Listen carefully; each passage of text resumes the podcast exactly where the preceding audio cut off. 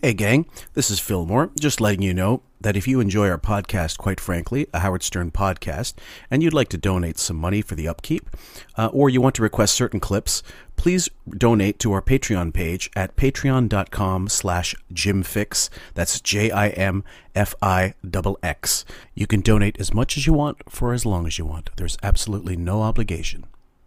Makes me feel like a... You know what, though? But none of that stuff impresses me. I'm not a big uh, star effer. I'm not All right, really... stop it. Just stop. I'm not into it. Stop, please.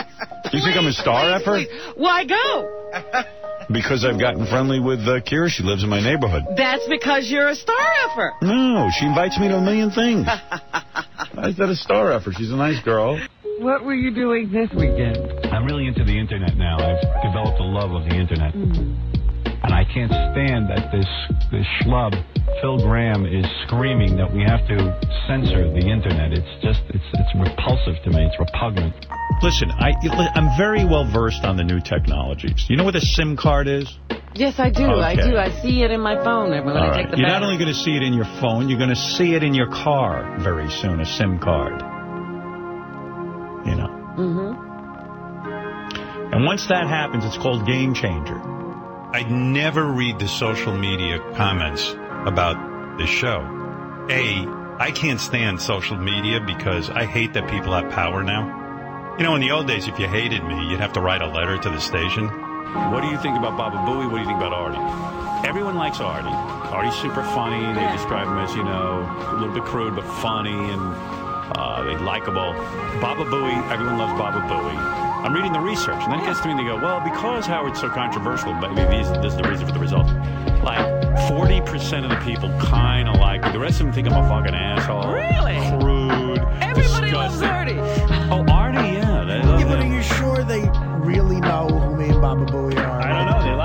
And the other thought I had was that if the FCC does kick us off the air, how would we reach these millions of people that listen to us? Will we just fade away? What if we have an announcement to make to them or we want to communicate with them? This would be a great contingency. So make it free, make it up there, and let the fans have fun. And I didn't have any moderators, nothing. I said, anyone can write what they want. Yeah, but, so now when you go on there, there's like thousands of posts of just like, and I don't even know who the people are. It's almost like people who hate the show more than people who like it.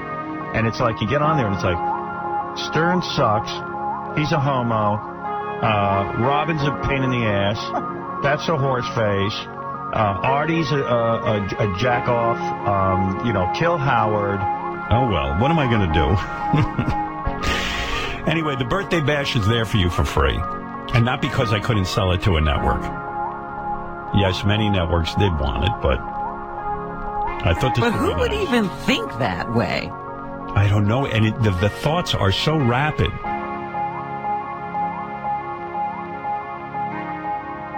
Welcome, everybody, for the second part of our breakdown of the summit video uh, featuring uh, myself, Jim Fix, aka Fillmore, aka Fillmore Fingers, etc., uh, and of course my wonderful co-host Sam.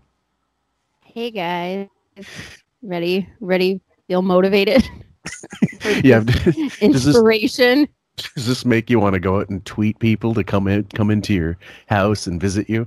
Um, we just want to read some comments from Facebook uh, listeners, and this one's from Ken McKenna, who asked a couple questions. He said, uh, "Great job, guys! I hope you turn it into a four-part show. So much information to be gleaned.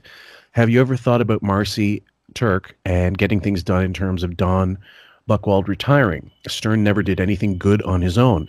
Don was always there, but right around the getting things done time, I think Don announced his retirement. Maybe Howard was looking for help because Don was going away. And the truth is, yes, um, there's a very good chance that Marcy he was he thought he would keep her, put her in the wings, but I don't think they're tied in. I think it was sort of in the back of his mind.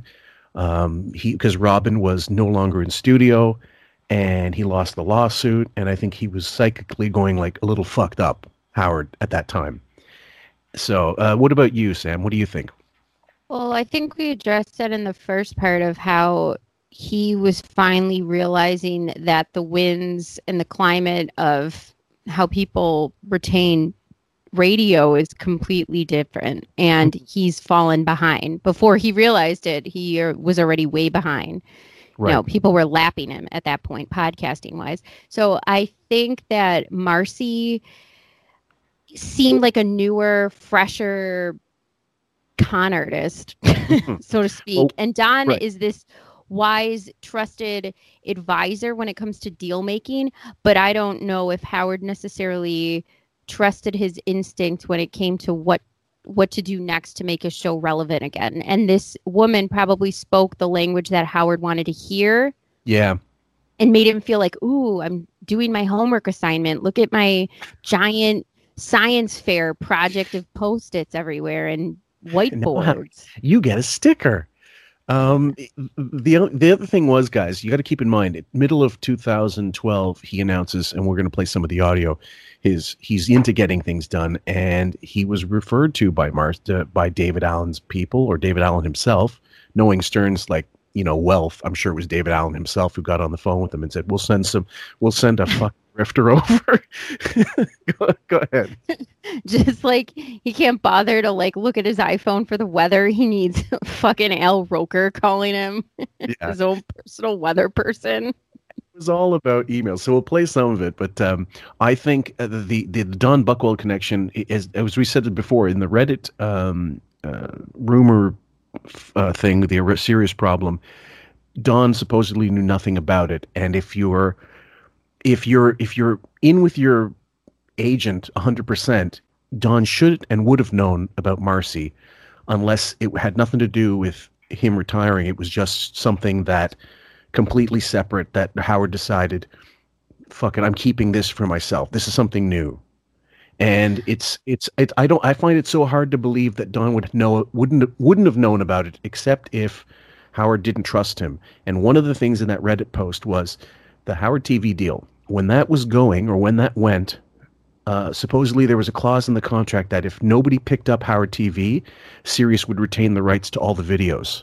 And supposedly Don missed that in contract, and when no one picked it up, they um, they lost the rights to the old video stuff, which I don't know is true because he's using it now in, in an edited form. Sam, Well, it's I I have a hard time thinking that he wouldn't know about it, but Hmm. if he did, I feel like Don is smart enough to sniff out that sort of grifting cult like mentality because I mean Robbins went through so many and he could spot I mean I could imagine him spotting this and he always had good instincts when it came to making deals. Now, I was listening to um I believe it was Opie's podcast last Mhm. week and he was talking about how his agent was absolute shit for instincts and they could have had Bill Burr on the channel, they could have had uh Joe Rogan, mm-hmm. everything and they his agent was like he wants this or creative rights or no screw this what do they know? So Yeah. he- you know so Well- i think i think um i think that he had to have known but maybe it was too late. He was uh, she already had her hooks in. I think I think possibly Don was um, a little more hands off, maybe a little too hands off near the end, and he got a little soft and slow. Because if you think about Elvis and Colonel Tom Parker, which is an w- amazing analogy if you think about it, um, Don Buchwald was responsible for Howard getting on video. First of all, in Playboy, he did an interview in '94 and said. Uh, they asked him, "Would you ever, you know, just record your show on video and put it on TV?" And he goes, "No, I don't think so. I, I think, you know, the intimacy of the studio is uh, not the same when you film it and different on radio. Don was the one who insisted on it. And since then, it was the only way he was remotely comfortable. And he made shitloads of more money off of it. So Don was the brains behind that. If you left it up to Howard, he'd still be fucking bending over TV hosts in Syracuse and, you know, and kissing fucking, what's his name? it was kissing like male hosts on daytime, like cable yeah talk shows. So um, Don was the real Having brains of the funeral operation. concerts Yeah, absolutely. So the Turk thing is we're going to listen to some of it now. So you guys you guys decide for yourselves. Uh, this one is Howard learns getting things done. I had like the best uh, time. I, you know, I'm into this book, Getting Things Done. And so now I am operating I have zero email in my And you email. still have zero email in your Zero email in my inbox. who, who wants to He's applaud so that? I'm so proud of that. I'm so proud. You know, I had over 2,000 email in my inbox, and now I have zero. Now I, I must have like five, ten thousand. I don't give a fuck. I just don't give a fuck. It's I'm almost the opposite. Like I don't I look at my email every day and mm-hmm. it's mostly like confirmation for Amazon orders or co- conversations with her teachers or Mhm. eh, or work stuff. I I really don't see the big deal in deleting emails though. Like you read it, you delete it. You Yeah. or you switch it to a different folder. Why is this a an accomplishment unless I mean, I don't know. Unless the you really- have a, a sweet potato for a brain, I'm not sure what the fuck is going on with this accomplishment. I think he's he's this is like uh he learned how to potty. And like, um, I have them in different folders, things I need to do. And I'm Ah. so getting through all my tasks. Are you going to these different folders and now addressing Yeah. these emails? Yes, I am. Every, two and Uh, three times a day. Isn't this the really the equivalent of him sh- showing his parents, "Look, I took my first shit." You know. I wiped. Anyway, he's going to go into it a little bit. He's going to explain. This is where he sort of breaks that little pretense he says about the woman, but he doesn't mention Marcy's Clearing name. up my business. I'm on a Well, how mad many ass tear. email in the folders? Um. Well, there were a lot, but now there's now I'm almost done to down to none because I'm I'm taking care of. You You're know, just moving right through it. it huh? teaches you how to get. Well, I, I sat I- with a woman from uh, from getting things done, from nine o'clock in the morning till five o'clock in the evening. I, I Okay, nine o'clock in the morning till five o'clock in the evening for him to understand how to fucking empty email box. Just imagine, guys. No one comes over for a seven-hour tutorial on email distribution uh, unless they're coming over to me. To me, it lends more credence to the idea that she was over every day, constantly indoctrinating him. Okay. A Yep. nine to five job. I think about all I do in a day at work. This idiot can't even figure out how to function emails. In 2000, by the way, would take maybe 10 minutes to get rid of. It's Yeah. not even difficult. Yeah, no, you just batch delete and you know just uh, itemize. You just search for a, a keyword like Amazon, and then mass delete. Uh, so he learned how to flush. Good job. Yeah. yeah, great. Yeah, I studied with her, and I um I got my email down to zero, and she's terrific, and she put me into a whole new frame of mind with my with the way I work. I, I I don't know This if you realize it. this time, I didn't plug the bowl. I used just enough. a difference in you. It is the greatest feeling ever to be You this feel organized. I feel incredible. I feel very organized. You jealous, John? Uh, no. How many emails do you have? you made you Fillmore, made us laugh. I You made us saw- laugh. I I sunk that floater. Are You proud of me? the spanner didn't didn't make it all the way across. In your email. Well, probably two or three unread from this morning. I always go through. Oh, you do? knock 'em off. Yeah. And where do you put them? Let's say you have a task that you have to conduct later. Where do you? It's not like he's he's talking about having to move boxes from a move, and like you just you know where do I put the oven? Where do I put the you know? It's fucking emails, guys. This is the level of intelligence you're dealing with. Go ahead, Sam. Where did you put them? Like it's Anne Frank's diary that you had to hide behind the wall or something. They're What looking is- for the lost, where where's the lost ark of the covenant. You're not Hillary Clinton. Nobody's looking for your emails. Chill Yeah. out. Exactly. Put it I either keep it as an unread message, Go which ahead. reminds me to get back to it, something I have to do that day, wrong, but go ahead. or I've got folders that I put it in depending Ah, upon what it is. Folders, like phone calls and this kind of thing. Computer, what you can do with your computer, what you can do. What are your categories of the folder? More related. That's all about like email dick measuring. I got 17 folders. No, Each one, I got is- the Tan Mom folder. I have I have 30 clips of Jeff the drunk alone in this folder. Howard, you beat me. Into the subject matter. Like, No, what- no, that's not the way we do it. that's the wrong way to do it. That's the wrong way. You're doing a How did you job. learn how to do it? You put phone calls in one. Phone calls, computer items that I can do at the computer. What about if you have an email you need to return it, but you don't have time to write the email right then, or you need to? Uh, That goes into my actions folder. It means I have an action, and if it needs more than one action, it becomes a project. If it becomes a project, I outline what I need to do, and I do one thing at a time. So that sounds like like the way it just came out of his mouth was like something you were fed uh, psychically, like while you were sleeping, sub- subliminally by some cult, and that sounds exactly like a cult would be. Um, it's cult speak because it comes out so fast. He's never that good with words. Go ahead. and it has a ca- it has a cadence to it, kind of like Right. our Father Mantra. who art in heaven, hallowed be thy name. Thy kingdom come, thy will be done on earth as it is in heaven. Give us this Yeah. day our daily Yeah. bread. You know what I mean? Like I'm sitting here, and the way he said a- that like reminds me of yes. And how do I know that? Because a cult called religion. you know, it's just it's every it's uh, all cults are like this or all not i'm not anti-religion by the way my kid goes to a catholic school but In nomine Patris et Filii et Spiritus Sanctus. That's all right. Come on, rocky now. Come on, let's go. Benji, how many email do you have in your email? I, I'm I'm horrible. I have a hundred different email accounts. you want to go people have the- It's like a b-boy battle. Instead of breakdancing, it's just email colla- email comparisons.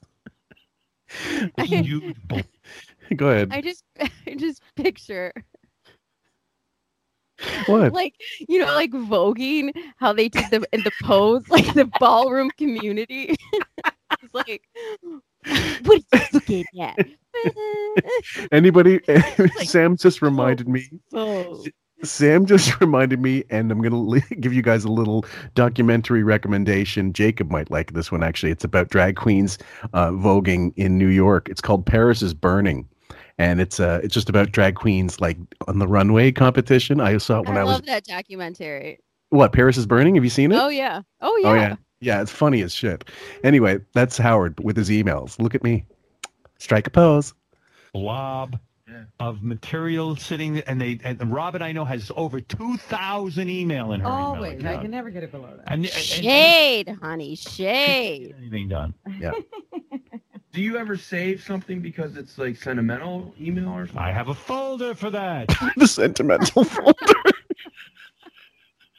Most of the unread stuff is like daughters' requests for, you know, like parental consent forms and back in the day, like, Dad, I'm going on this field trip and can I get your can I get your okay?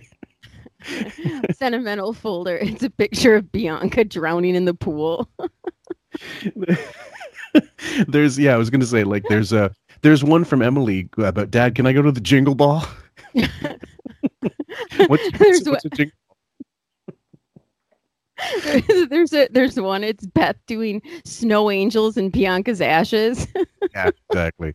So I think I I think I played played a decent amount of that. Um, I also wanted to read some of the questions that we didn't answer. Uh, we didn't read uh, the, from uh, Richie that he provided for us so graciously. So number seven, I believe, is the one we didn't. Uh, we stopped on number six. Number seven. How long after the meeting did people wait to start goofing on all the PowerPoint misspellings and pro- complete delusions of King Baby, at least in private? Richie responded immediately as soon as we finished picking our jaws off the floor after seeing the fake tweet message. and if if I'm not mistaken, Sam, wasn't that the initial clip that John Stuttering John Mhm. found or released? Yeah. yeah it was a picture and then it was the clip Yeah. and i remember it what a good um by the way this whole saga even now in hindsight what a juicy friggin build well, it was, but also like um, j- just the idea, like the whole the amount of levels of cringe from both the awful PowerPoint presentation, just in general, like his his whole like delivery. Then there's the the everything, like the lighting, the look, the uh, situation of he he did it himself clearly and the delusion and then also the anger like this displaced anger that he the more he's speaking now he's getting angry was why aren't i why aren't I the king of the world? it took i think a total of eight minutes because Mhm. that's how the first part started and that's all Yeah. we got to for him to go for i want to i want to tell you uh this message and i want to get this messaging out here and i want everyone to be excited and why aren't we doing this It was almost like Goodfellas. Well, you think I'm Uh. funny? All of a sudden, it goes from like like we're gonna be all right, sort of like we don't know. This will be kind of serious, and then it's like anger. So, would you like to read number eight, please, Sam? Yes. According to the Reddit mole, a serious problem. Somebody complained about Marcy giving somebody she was stupping preferential treatment. I'm assuming it was Brandano, although I'm told she worked her way through the bees to Ben Bardo. Pity Beetlejuice never got any action. Any idea if this was true? And Richie said, From what I have heard, no firsthand knowledge that she was called into HR because of it. I hear she gave preferential treatment at raise time to people she was or did sleep with and was reported to HR. Dun dun dun. Yeah, but could you imagine like HR is just probably going through the numbers, saying like she knows she's protected from on high by the Prince of Fruitiness, so all she has to do is go in there, make do the meeting, and she that's that's like any other company you'd actually get in major shit. I was just going to say, this is actually not nothing. No. So for her to keep her job after this is really amazing, but it just shows you the pull at that point. Number nine, Howard tells everybody not to use their phones. Was this an edict so that nobody would film it privately or just an ego trip to make sure all eyes were on him? Richie explained, again, no firsthand knowledge, but I believe both. Uh, number 10, please, Sam. He mentions for DePace and ostensibly all you guys to bring your tellies, that's in quotes, which we know are bullshit awards you pay to receive. Did those ever come in to be on display? Question mark. Sorry, it's a little blurry on my end. Mhm. Nope. Whoever produced the show that won the telly took home their trophy.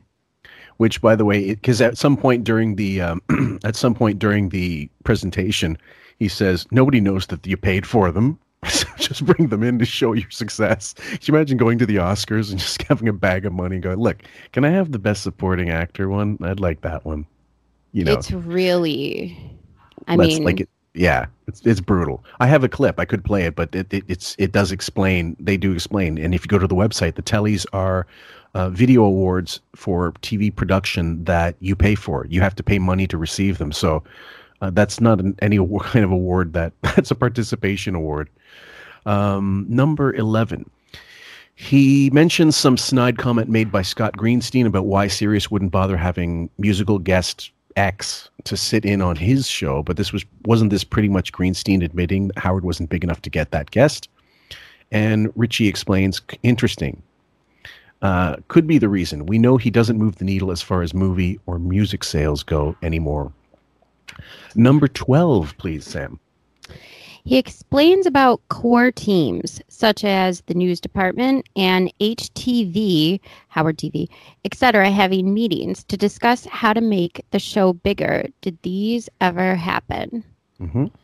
Richie says the TV crew had weekly meetings for upcoming segments and ways to improve production. However, our hands were tied with the new direction of the show and budget. Mm-hmm. So uh, again though, doesn't this say if if he's getting all the money for the budget and it Mhm. has the power to how it's being doled out, Mm-hmm. well, he could have easily kept Howard TV or these back office shows or all the channels and all the shows that we ended up liking a lot that I'm Yes. sad are gone.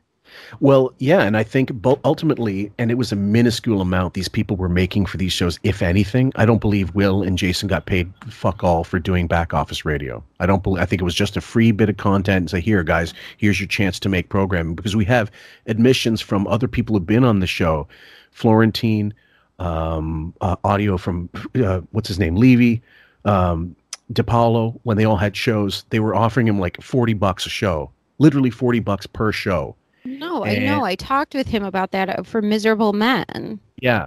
And so they they were giving nothing. They weren't even getting gas money. And some of them had to drive like a fucking, you know, 100k to get there in order to do this shit. Like at least like I don't know, an hour Sorry, using the metric metric system. That I shouldn't. I shouldn't do that. Um, but they were not getting paid anything. So the amount it would have taken for him to keep Howard TV on the air was nothing. Like maybe a million or less than a million to pay all those guys, and then Sirius pays for whatever production costs. Who knows? Anyway, so the last question, number twelve. If so, in other words, uh, uh, did the, the meetings ever happen? This is 12A and 12B. If so, how much laughing did you do in all these meetings? And Richie said, We still do laugh. We'll send text to each other if there's any breaking news. So it's all a matter of, um, you know, it's all a matter of perspective. But, but everybody knew, everybody knew going into that meeting and coming out of the meeting that it was a joke. It was, if they didn't know going in, they certainly knew coming out. Sam? Yeah, it's uh it's amazing just how much has changed since that this entire summit. Mm-hmm. You There just was- watch it. Yeah. There's a few other things. Um, on the 16th of uh, January 2013, there was a thing on the wrap up show where Gary, um, basically, Jason reported on somebody having a fight. I think it was DePace and Scott, sorry, Scott Goodstein. I think, yeah, Scott Doug Goodstein. Doug Goodstein, sorry, and Scott DePace, my mistake. And um, and or that Gary was having an issue. I can't remember, but it says this is the quote from Mark Friggin. Gary said that Howard says he's the executive producer and he wants him to run the office like an office is run, but no office in the world runs like their office. Bowie's an idiot, but he's right about that. He's absolutely Yeah. And I remember a specific back office radio where uh, Jason was. This is shortly after this happened, Mhm. and Jason was wearing a blazer, Yes. and Howard called Gary out for looking like a schlub and dressed more like Jason, Yep. and everyone was kind of ragging on Jason for getting the brownie points. Mhm. And now I remember hearing that live. And then now when I'm watching this summit video, I'm like, oh my God, this all makes sense now because they got the edict that you guys look like scary college kids. Woo. Yeah. No, so this is the. I'll continue it. He said Gary said that he tells him to scare his staff to respect him, but he can't when stuff like this is going on. Basically, Gary being undermined. Gary said Stuttering John was like this, and he could never threaten to fire him because he just couldn't do it. He said he can't do that with Jason either. In other words, Gary admitting, and I wish I had the audio, but Gary admitting he has no say, and he's your producer. The producers of the Tonight Show had the power to get rid of people. Johnny had the ultimate power, Johnny Carson, but they Right. also had major, major power. So uh, Jason down at the bottom it says, okay, so ne- further down, Jason said that Gary knows he respects him. He said that he doesn't see this as a lack of respect. Da, da, da, da, da. Gary said it's pretty tense in the office lately, and that's kind of pushing things. Dun, dun, dun. And the last little paragraph, can you read that, uh, Sam? The highlighted part? Yeah. Jason said he has had this conversation with Gary before. He said it's hard to have respect when Gary is only there for three days a week. Gary said that's not a discussion for the air. They went to break a short time later. hmm And the, what you're going to hear later, guys, we're going to play a clip from uh, Back Office Radio when we get through this, and they're going to explain a little bit more about this. But either way, uh, if you're ready, Sam, you want to go into the uh, the continuing the meeting. Yeah. Let's I mean, let's get to this amazing TED Talk. I'm feeling motivated. I'm going to we're going to be millionaires, change our lives around. 100,000 Here we come. Okay. People are forgetting that this is the best fucking medium for any guest to be booked on. Whether they're in the field of books, whether they're in music. Look at what we do for guests. We have a news department that actually promotes them after they're in. We play their shows over multiple, multiple times. Okay, let's get a couple things straight. He never had and continues never to have authors on. He never has authors on the air. Even music guys who have a book. Tommy Mottola was in January because he was releasing a book, but he hadn't been the head of Sony Records since 2003. He he'd left. So he was already a has-been kind of by then. He bought, I believe, Casablanca Records. He brought them out of um, because they were owned by Polygram, I think. So it was a subsidiary of Polygram. He brought them back and started to use them for dance music and whatnot. But otherwise, Tommy Mottola was nobody, really, you know, and has been, let's say, not a nobody. He had a book out. Yes, Hitmaker, I believe it was called. And yeah, he was big, huge at one point, but that was that would be an exception. Most authors don't go on the show. The news department reports internally. It's not like they have their own newspaper that gets distributed across the nation. And he fuck well knows he's getting rid of them. Yeah, if he doesn't know, um, i- i- like he's got he's- an idea. Yeah, in his mind, absolutely. Let's continue. Who is doing this? But who is communicating this to publicists? Okay, go ahead. I have to say, just starting this again, I feel like I walked into class late and I'm being screamed at. It's so horrendous. Like, how is this helping anyone, by the way? Yeah. I'm a publicist, I'm not sitting and thinking about the Howard Stern show. I'm thinking about some other fucking show that I see on TV. I'm not in the world of satellite. I don't have satellite in my car. I'm not thinking about satellite. Wait a minute. Okay. So, first it was, we have something no one has. We Yeah. have 23 million subscribers. This is Right. how this started off, guys. Yeah. We have something everyone wants, but now it's nobody knows who the fuck we are. Right. So, so in your opinion, Um, Sam, huh? in your opinion, Sam, okay, there's two. That's two trains of thought from him, but one of them has to be predominant. Which one do you think he really believes? The Oh, truth. the latter. the latter, right? He has to know like this is just like it, I would like to for Bob D to explain if he can in the future why this manifested itself in this way. If his sense of his sense of self is so hurt by the reality and he makes the false self to cover the reality that he has no reach, why burst it in front of all these people unless it's well it's not public so no one's going to hear this just the staff. that and he can't maintain the false self just kind of like take it to a smaller scale when artie when they did that ratings thing and they found Yes. out artie was more popular Mhm. see at first yeah it bothered him but that ate away at him in a way he constantly found ways to put artie down more he was more Mhm. vicious with him Mhm. he uh, was less friendly with him and he didn't highlight his talent as much as he highlighted his fucked upness. Now, Mhm. Artie, of course, is responsible for a lot of that fucked upness, but Yeah. you could see that worm in his ear changed Mhm. the dynamic of their relationship forever Mhm. just by that little thing. So I think he knows when he's going into this. he- 23 million subscribers bullshit. I Mhm. think he knows that.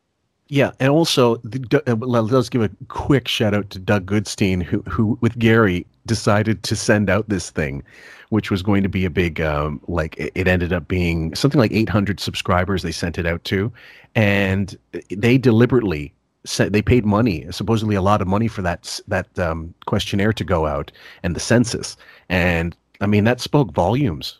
Really, I was fascinated. They allowed that to be on the air. Well, it's also if you're polling and that's Mm-hmm. the numbers you're polling, I, that's a and big supposedly difference. that's your that's your height like that's the height of Sirius like 2007 maybe and then Yeah. they would have things like the intern contest and Howard would always come in last as well so it, just constantly there was always a, a the hits kept on coming We better start fucking telling publicists and everyone else who we are. All of us, this is all of our job. The theme of today's meeting is this is everyone who's sitting here job. Not just mine. Because you know what? If this show isn't here in three years, you don't have a fucking job. now listen to that Wh- wh- who's that going to fucking motivate who on God's green earth do you think this is going to motivate if this job This isn't here in three years, you don't have a fucking job. Well, most of the people in that room didn't have a job after less than a year, because by the end of 2013, most most of those people are gone. Okay. And also, this info needs to get out. And like we said, so we're going to make this presentation to you guys with a graphic from, I don't know, 96. Yeah, AOL from those free CDs, CD-ROMs that used to come in the look mail. at, he looks crazed right now. Yes. So this started off as I'm going to motivate them. I'm going to try to tell them what I want, Right. even though nobody's allowed to ask me. I'm going to pretend someone did, and this is why I'm doing this. Mhm. No one asked him. And now he's screaming at them hmm with no sense of direction. Like No, not at this all. is It's just all of our job. What do you mean? What Yeah. do you mean? It's all emotion. It's just pure emotion now. So We should be blasting it on Twitter. We need We to- should? I thought you said Twitter is bullshit. no, he said Facebook was bullshit. Let's let's get our social media uh, uh, fuck ups correct. He he. This is first of all him talking about we need to get this out on Twitter. Now all of a sudden he lo- he's going to use social media after he's already failed at it miserably. I mean, they had in the intro I played a clip of from 2004 when they shut down their own chat room because they had no moderators. he said all he sh- all he had was hate speech to say. What does that tell you? My wife's a horse, horse face. I love that intro. had a guy come in who had something called the ugly out. The dumbest, stupidest idea on the planet. he walked out of our show, all right, maybe not a millionaire, but a hundred thousandaire. and I think it was it was it was explained later like this this not first of all it, it wasn't because of their show once again that he sold so many it wasn't ex, it, it wasn't expressly because of this appearance on their show. Did it bring him some notoriety? Sure but there's no there's no way they could know. There's no way to measure that metric. There just isn't. He just lied on a PowerPoint. yeah that isn't the greatest success story in the history of radio, check out this check out this fucking Vincent Price wannabe. Ugly guy up a millionaire after our show and he's already contradicted his own fucking PowerPoint just now. Maybe I, I, I- right. That took five seconds. not dollars maybe pesos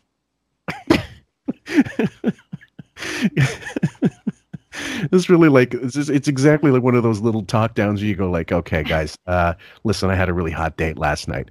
All right it wasn't a hot date it was you know just meeting someone. Well actually i just stayed home. Well you know i jerked off. You know what? I didn't even jerk off. I had no energy for it. I just went to sleep. You know what? I didn't sleep. I stayed up all night. I couldn't sleep. Like walking back walking back walking back. Ah, I don't know what is. And who the fuck knows about it? Well, the people in this room. Does Madonna's publicist know about it? Madonna's a multi fucking millionaire. What does she need to go on? She doesn't have a fucking ugly a Vogue app that she needs to plug on your goddamn show. This And is a nobody also- on your show versus a mega, like an international megastar. Even even at that point, Madonna was still pretty big. Sorry, guys. We're not. I can't even believe he's juxtaposing the fact some guy made a hundred thousand air on his show compared to why isn't Madonna on my show? Does she know about this? Right, but the guy, but also the just the fact that conflating this guy's success with your show and attributing your show to being directly responsible for that guy's supposed success. But no, that wasn't just your show, buddy. Probably not. From now on, we share all of our success with the world. We're going to get the word out in 2013. okay, go ahead, Sam. Okay. They have been doing radio for so fucking long. To mm. me, this amateur hour of publicists, I thought publicists would know you're there and they call you because you're the stop that they want to make, like the Today Show That's or right. Jimmy Kimmel or Mhm. whatever the fuck they're promoting. But Right, guess what hurts your work. chances of promotion? You're only in studio six in the morning till ten or ten thirty, three fucking days a week Mm-hmm. in the beginning of the week. Yeah. So Sing- what singer wants to get it get up in their fucking eight a.m. and start singing? With no breakfast and no, No- water. No breakfast, no water, n- maybe no accompaniment. Maybe they have to play just guitar because there's still no setup there for a band. Well, now there finally was. Eventually, eventually there was, but it was a really small studio. So yeah, and look at what Harry Styles had to do. His band had to sit there on uncomfortable stools listening to this queen drool all over him about, uh, oh, you must have. How aren't you sticking your dick in everything? I admire that. hold on for a moment. Fifty-one. So on the the video, guys, you see, of course, the slide. Billy Corgan's album went to top 10. He was off the radar until us. Amazing results. Just because you put amazing results on a screen doesn't necessarily make it so. So I brought it up just to make sure everybody has the idea. This is a chart position for um, the uh, the Smashing Pumpkins. Now, this, I believe, if I'm not mistaken, is um, uh, the from one moment. Just it's just it's the it's one of the Billboard type charts, and it gives a, a pretty good estimation of where things were.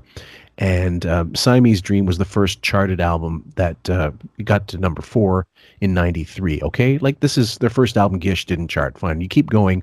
When you get closer to the date of this, uh, the greatest hits album, 28. I believe this might have even been the British charts. Zeitgeist, 2007, uh, four, number four on the top 10. Oceania, the June um, 30th, 2012 release, 19. So that they're already like their stars fading way, way down. And then by the time 2014 rolls around, their next album's 59 in the charts, and the this shiny and oh so bright in 2018 is 43. So they're already done. And anything he would have done um, by that point is that's I mean that's just it. He, didn't move any needle. Sorry guys. Let's go right here. And Uh, it's not like people, by the way, forgot who Billy. He makes it seem in this slide that people forgot who they are. No, everyone knows who they are, no matter what, even if they go away for a long time. Yeah, I, I could go one by one and just go through all of the um, the albums on the U.S. charts, but just the idea that he believed they they were uh, like get, got this amazing boost by being on the show. You should never in a PowerPoint show a metric that can be easily disproven, especially by your your staff who are going to show you up for being a no mind. They're going to show you Howard, you're full of shit. What in God's name are you on about? Also, too, he just got done saying that nobody knows what Sirius is. It's Mhm. not on their radar. We have Mhm. to make people know. We have to blast this out. So if he was which is it? Is he changing the culture and changing people's careers and trajectory to number 1 or is he He's somebody people are forgetting about and we have to bang on the doors of publicists to remind them? Which is Mhm. it? Yeah, you can't have it both ways, shithead. Billy Corgan's album went into the top 10. Go ahead. Whoa, go back a little bit because he Did totally did had you- a did- Peter Peter Brady. Did you did you hear the sort of his voice change there a little bit? Like uh, mm, like he Time broke. to change. Time to be. Okay, I, I- sorry guys, it's hard to get the time exactly, but we'll both. 2013. Billy Corgan's album went into the top Billy, Billy. 10. He was off the radar until us. You know this. This is fact. Woohoo! Billy Corgan was off the radar. He came on our show and he sold albums.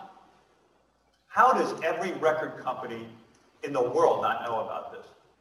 Well, this is this is kind of the point, Howard. If he did that, they would know and they should know. You've answered your own question. Look at that face of his. Hmm? Huh? Riddle me this, motherfuckers. Is this the Why? is this a face that inspires confidence? Look at the stance. Oh my god, he looks like something, you know, that gets left behind in a haunted house. You gotta just. Could you do you think I think I might just Photoshop this and put a little like put him in a snow globe? One of those- Yeah, I mean, Or- he looks like uh, he belongs in Haunted Mansion in Disney World, like the ride. Yeah, maybe. Because we're not telling them. We're not doing our jobs.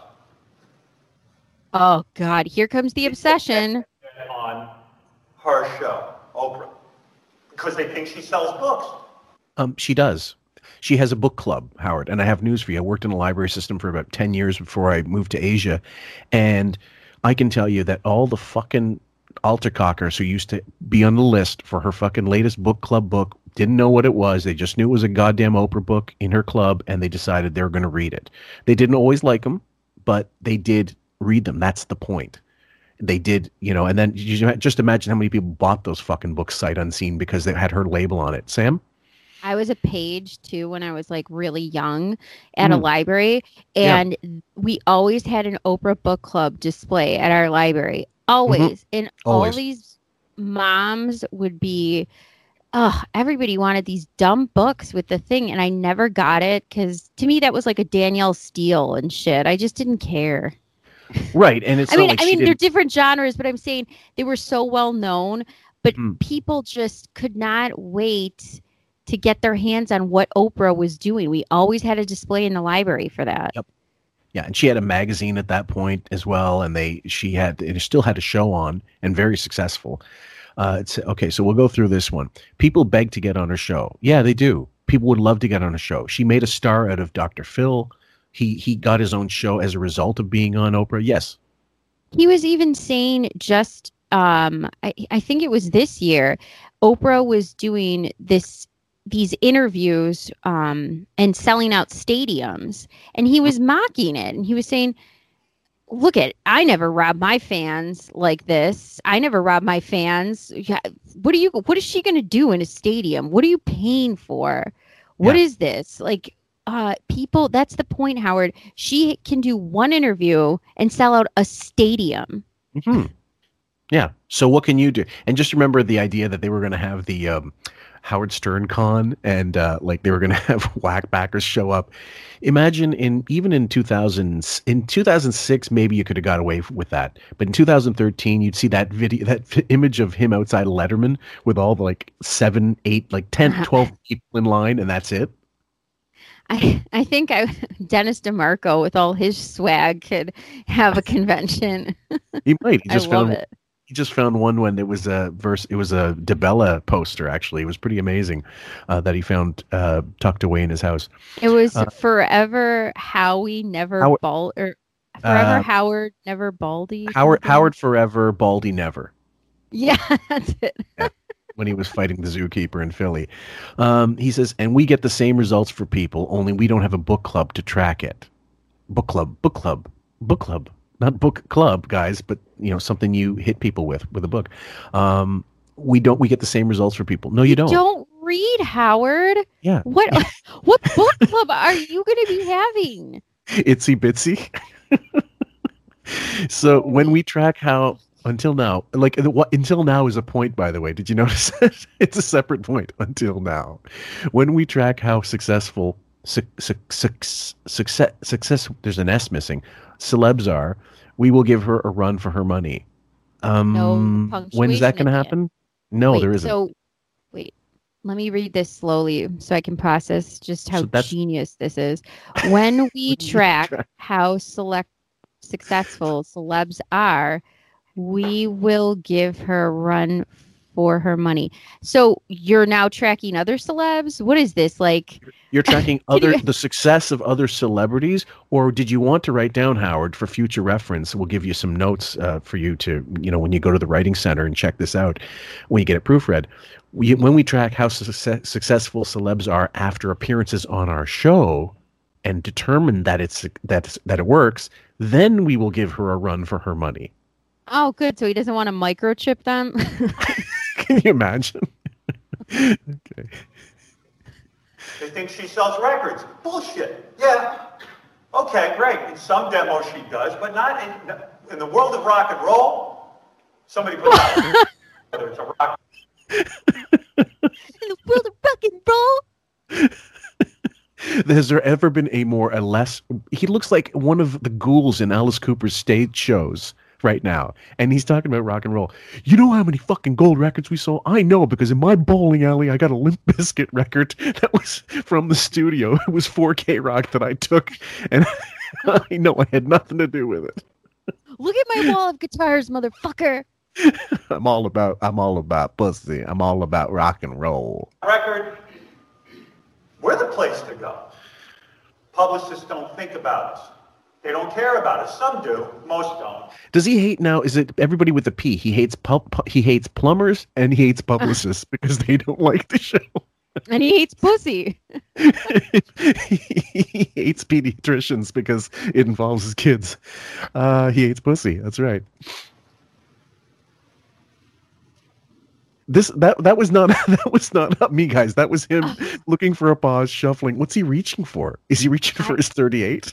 I don't know. In this hair at this angle, I mean, my God, if that is not one ugly homeless woman, I don't know what it is. Well, he's looking at now. He's looking at this screen with such confusion. It's almost as if you know uh, he did this, but he doesn't remember doing it. Well, he's yelling, Yeah. and his points are obviously conflicting with one sentence to another. So Right. first it was look at what we have to offer.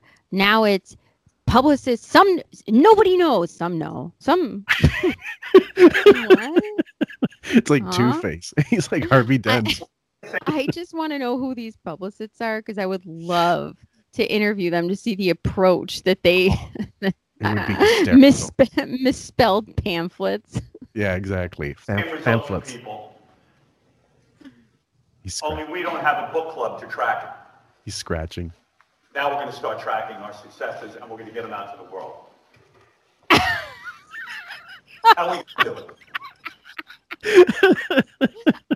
packets Ah. packets distributed to publicists with this info. First of all, what's a packet? oh god, this you know what this looks like? Hell to me. This looks like hell. Like when you show up at a shitty hotel and they just you don't even know where or what's going on and you're like there's a million brochures and you're like I just want to get my nails done. Like what is Right- this? Right next to the Gideon's Bible, there's all these pamphlets. Well, look, you know, uh, Kangajoo Land. Uh, there's uh, there's oh there's a oh there's a child's uh, water park here, and you know, you know Ripley's believe it or not. yeah, please believe it or not, exactly. Go down to the dinner theater. So distributed to publicists with this info. What info? African lion safari. The Bebop Shop, Liverpool, where music is still fun. I mean, seriously, I am. this is so embarrassing. Oh my god, it's un- it's unbelievable. Probably as a radio show, this is the first time in the history of radio an organization this big. I mean, look at up around us. I worked in radio for years. I had maybe one other person. You have? you would think. You would think the way this presentation is going, it's his first month. I mean, It's like uh, a lemonade stand no one's buying, and you start changing the price on it, and still no one buys. You're a kid. do you think he has Alzheimer's? I'm not Right. even kidding. Because you know how when parents start going downhill, Mm.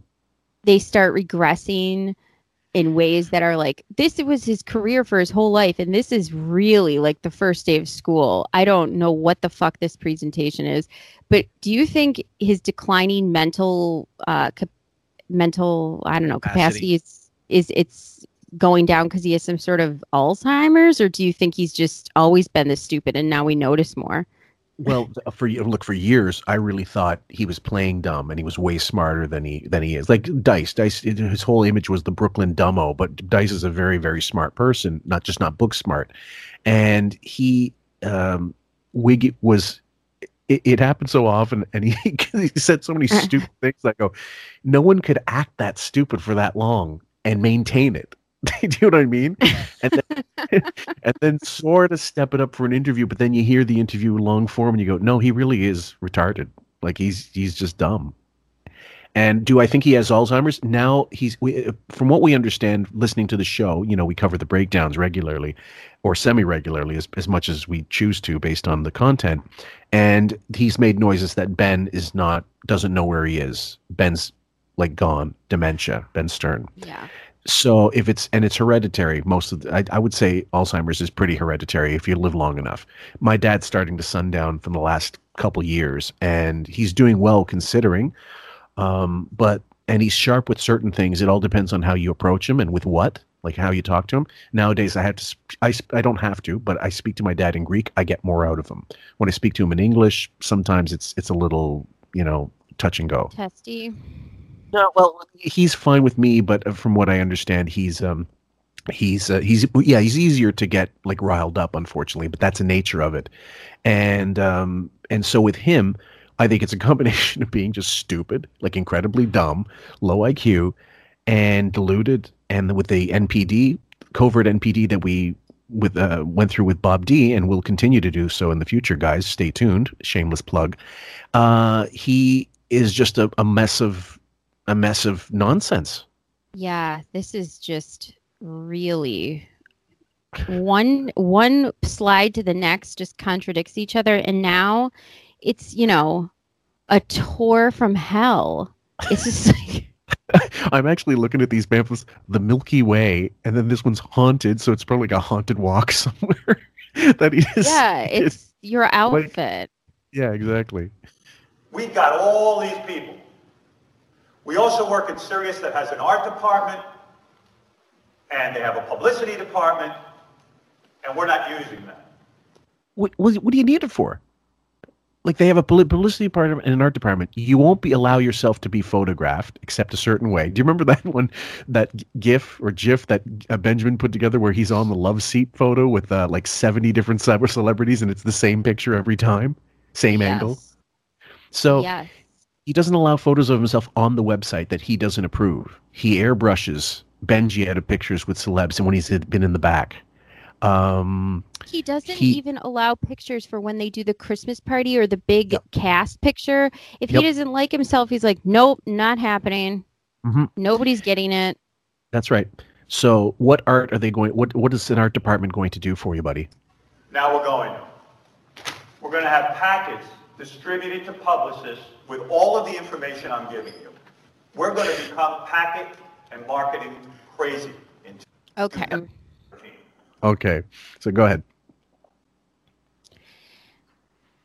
with how technology works do you Mhm. think publicists want to carry around packets i mean They don't even carry business cards anymore. I, I don't even know if I'm, I'm sure they exist on on some kind of person to person level, but um, who uses them? You exchange phone numbers, emails.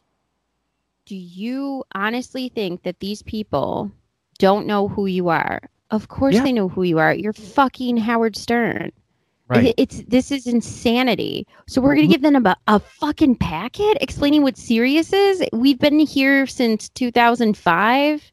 I mean, How's this different from saying, "Look, here's here's a copy of the Watchtower"? It would be like if he lived next door to me for seven years and was like, "Hey, I moved into the neighborhood seven years ago." Exactly. So, uh, active relationship management with publicists. And as we said before, Bowie has spent, I don't know, fucking decades trying to crowbar his way into guys like Rob Burnett, Jimmy Kimmel's show. We we we heard audio ages ago about how his son got in with Kimmel like as an intern ages ago. Gary's. Right, but see, this is another conundrum. He sat there and said he doesn't want the people on the show fucking with the celebs. Don't talk to them. Don't ask them for things. Well, that's not how it works. Actually, No. these relationships are all one hand washes the other. So he doesn't, none of this makes sense. No. And in order to get these connections, you have to cultivate. It's true, but you don't do it by giving them like factoids and saying, "Oh, look how many we sold ten thousand records for Duran Duran when they went on the show."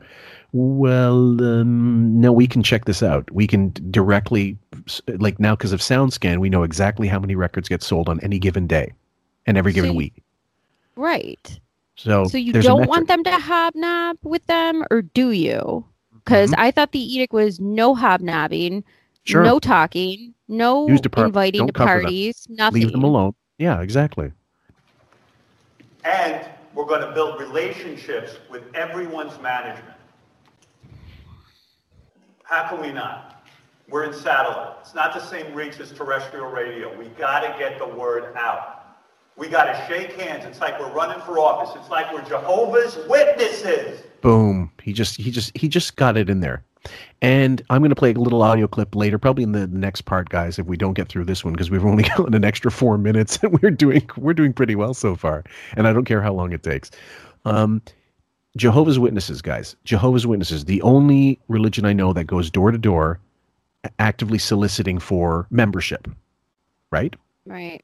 Still get them. I have no. I'm not. I'm not. I'm not trying to denigrate uh, Jehovah's Witnesses guys. I went to school with a bunch of them, and they were actually quite nice people. But I don't get Christians coming up to the door. I don't get Jews coming to the door. I don't get Satanists coming to the door asking me to join. Um, and the idea that he's now going again, we're on satellite. It's a different medium. No one's aware of us. You just explained how on the in one previous slides we have 23 million paid subscribers. Start knocking. We knock on people's doors and get guests in here. Guests are the best bit that we can have.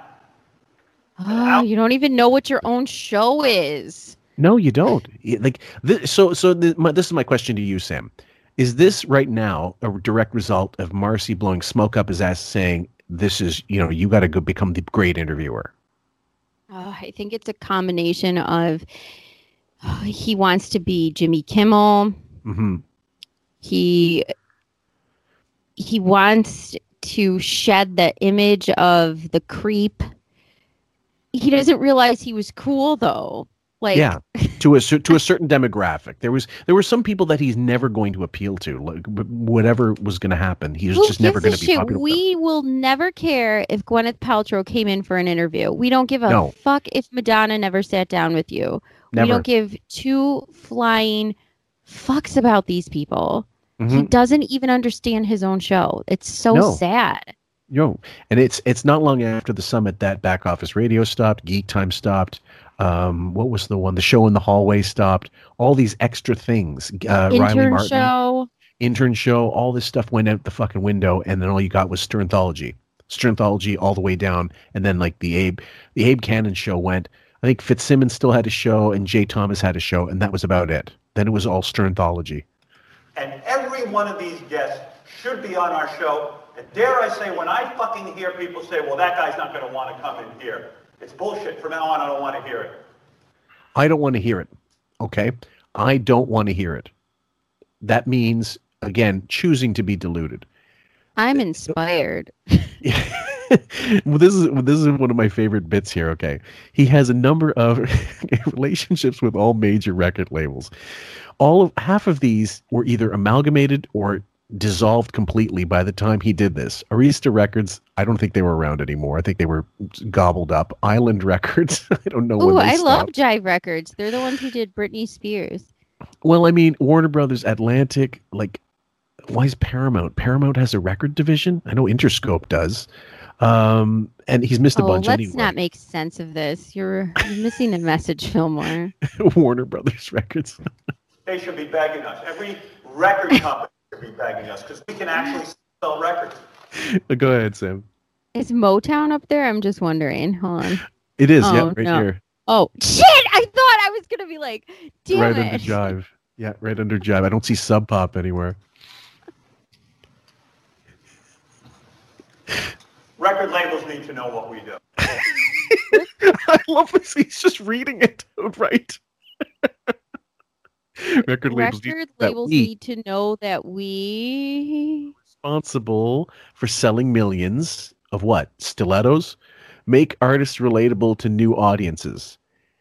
Um, Um, yeah, record companies should work with us. Record labels should be clamoring for us. This sounds so fucking desperate. It really Okay. is like a pitch to some girlfriend that you have no shot of getting. You know, it's like can't buy me love. Go ahead, Sam. and here again is two all th- these four points all conflate. So we're responsible for selling millions. They should want to work with us, and they should be clamoring for us. I mean, Right. w- Well, What? Okay. aren't they? Aren't you responsible for selling millions? Well, well, that's that's kind of the problem. There's a few things also make artists relatable also, look to at new audiences. graphics. I mean, what is this? 1975. This slide. I think that's the uh, the gold the, the platinum album award for uh, High and Dry that he ripped off from from WNEW or whatever that he just decided to Photoshop there. I don't know. The idea that okay, art make artists relatable to new audiences. Who determines who likes an artist? No people. People determine that. And he has no new audience. He doesn't have an audience now. Didn't we just They- talk about in the previous part about the Arbitron rating where they said that he had barely like a couple hundred thousand listeners regularly per day? It was 1.2 million per week. So at any given moment per week, that's only a couple hundred thousand per day. And and by the way, guys, it's not like the old day, and it was never like the old days where you know albums were selling a million a week. Just look at the charts. The number one record these days makes sells like something like eighty thousand copies, physical copies or DVD, like downloadable copies. Most people are downloading music like crazy for nothing. So record companies were in the shitter in 2013. It's kind of irrelevant to be talking about music at this point. They were making their money touring and selling swag at their concerts, as far as I know now. Ask most bands, they'll tell you the same thing. Sam? Yeah, and even as of 2007 or whatever, when Chris Rock was coming in, Yep. he- he was saying like nobody's hearing us anyway, like Yeah. because they were on satellite, and that was when it was supposed to be at its height. So could you imagine now how tanking this is? They should be clamoring for what? No, for nothing. For a pamphlet? Yeah. I've got walls of gold records attributing sales. Of these records you brought it up. I know you. No, you didn't. to our show. Oh. And today we made Joel current and relatable. That's money in the bank for a record company. We made Billy Corgan relatable to our audience. That same audience that pays for radio will pay for music and will pay for concert tickets. We are so valuable. Record companies work with Were you laughing at the wig scratch? We're so valuable that I'm basically telling you guys that you're this close to being uh, serious Jehovah Witnesses. Not only that, I'm going to be like making you uh, bang on publicists and managers' doors with pamphlets. That's how valuable we are. this yeah, this is this is how successful we are. If we're not here in three years, you don't have a job. that came out of his mouth. this is what the speech you give to the plant you're restructuring to lay off like five thousand employees in order to stay alive. Oh, I it really is like the U.S. not- arrived. we got to start. We got, we got to crank up the ovens. us. Record labels should be clamoring for us. And we're not doing our job. We're not telling anybody. so he puts a letter on here. Pitching celebs the right way. You can't really read it. Even I've I've tried to uh, enlarge it. It's um, washed out a little bit by the um, by just the, the rendering here, and I don't believe anybody filming it could have read it properly either. But um, it's it's basically a pitch letter, and it looks like a suicide note. it's from the Bronco. Tell mom I love her. Leave my records to Leroy. My My- friend AC. I'm going to give you a story. Uh, I love Nicole. An email my wife got. You got an email from Jenny Hutt. Do we remember who this was? Always remember the juice. Okay. I'm never getting over this. Jenny Hutt, also known as Jennifer Hutt, is a 50 some 50ish now. She's a couple years older than me, and she had some dealings with uh, uh, XM and Sirius. It says here from 2005 to 2011, Hutt co-hosted whatever with Alexis and Jennifer, a daily talk show, radio talk show on Sirius XM with Alexis Stewart, Martha Stewart's daughter. Um, it says here uh, she since 2012, Hutt has hosted her own radio show on Sirius XM called Just Jenny. So it says in 2010, she also began co-host, excuse me, co-hosting the Jon Hein TV show, also on Sirius XM. In other words, ser- very Sirius XM heavy personality. So that's who she was. Originally, when I heard this, I'm like, who the fuck is Jenny Hutt? Maybe because I don't have Sirius. I don't know. I Um, honestly, I've always had Sirius, and I don't. I've never heard of her. Okay, so it's Jenny Hutt's pitching something to Beth. who knows what this was about? You guys know who Jenny Hutt is? She does. Okay. Jenny Hutt doesn't show here on Sirius. She does okay. I think she has a team of one person, Jenny Hutt. This letter is not that effective in terms of what's written on it, but what it is, it says, Dear Beth, hi, my name is Jenny Hutt. And here's what I do. I have a show coming up on Sirius. I'd love to have you as a guest. Here's the concept of the show. We're looking to interview you on a treadmill. That's our idea. It's called the Treadmill Show. It's kind of a cute idea, and we're doing this. And here's a sample of questions that we're going to ask you. By the way, Sandra Bernhard's done the show. We'd love to see you. Well, fuck. I'm Je- I want to hire Jenny Hutt. Why Okay. it's a treadmill idea. This is like some demented, uh, like Jenny Hutt. By the way, sounds like she's just trying to uh, rip off. Um, there was a show in England, I think it was in bed, like breakfast with Paula Yates or something. Bob Geldof's now deceased ex-wife. Um, she basically would do interviews in bed, but not you know sleeping together. But the the the whole the whole concept was you're going to interview them while you're under the covers together, and okay, quirky, weird, maybe could only in, it could only exist in England, but this isn't really unique. The, and he's he's already denigrating the pitch, and he's denigrating. He's going like, ah, you know, Jenny Hutt. Maybe you know, yeah, no, you know who she is. She's on the fucking channel. Blah blah blah. So you were gonna say, Sam, please. And she said, he said, of course he has to crowbar Beth in here somehow. Yeah, Why am I not surprised? Right. Um, but this pitch, he goes, this isn't that effective, but I so hire why are we putting a slide up for it? This isn't that effective, but I'm going to yell at you because you guys aren't doing this. I mean, what the fuck? Or because she has one person, and she's doing this. Because he said she has one person. So, you're saying you've you're overstaffed, Howard. Right. And by the way, all of these guest wish lists that you hope for, they could happen. Pick up a phone. Yeah, and apparently, See all um, those emails you were so proud of deleting yeah. and putting into folders. hmm Pick up, press new, go to the two, write Madonna, Yeah. write on the subject line, Hi, it's me, Howard Stern, and write, Come on my show, please. See what happens. I bet you that's more effective than fucking sending them African Lion Safari pamphlets of bullshit. anybody anybody wants a, an analogy um in football uh, we're talking european football. Michael owen when he was leaving real madrid he put together a pamphlet because he couldn't nobody wanted him because he was really injury prone. And uh, famous british striker he played for liverpool he played, played for um, Newcastle eventually. He had to put he put together for the first time people never seen this before a pamphlet like a 10 page or 8 page thing highlighting his achievements. And it was it was such a pitch people like what the fuck is this about? And I mean it did work. He did find another club but it was clearly like someone dressing up a piece of shit car and trying to tell you it runs perfectly. It's going to work.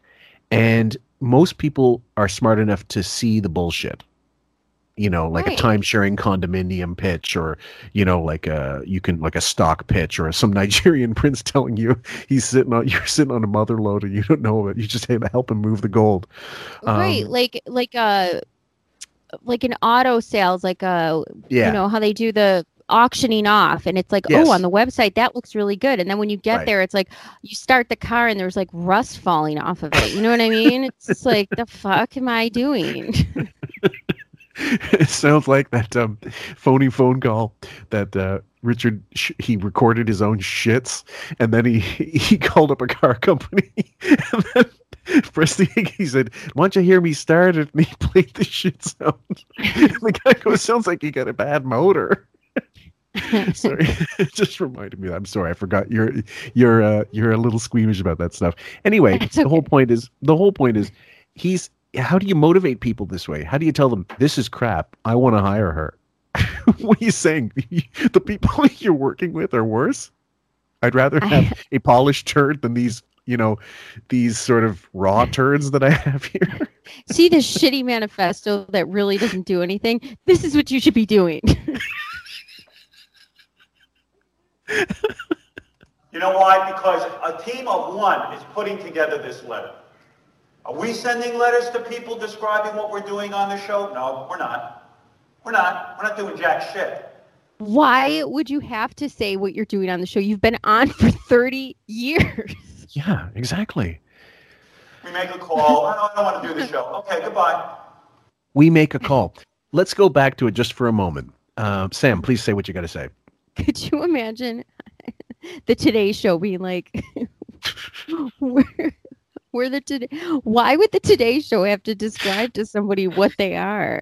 Listen, hey, we're 60 Minutes. I don't know if you've heard about us, but uh, we would like to place a microphone in your general vicinity, the business end of a microphone. And what we do is we uh, we use words in such a fashion that um, you expound on your life, and we record it, and it goes on TV, and it will be on a thing called a channel, and that channel is uh, uh, your it used to be on your dial.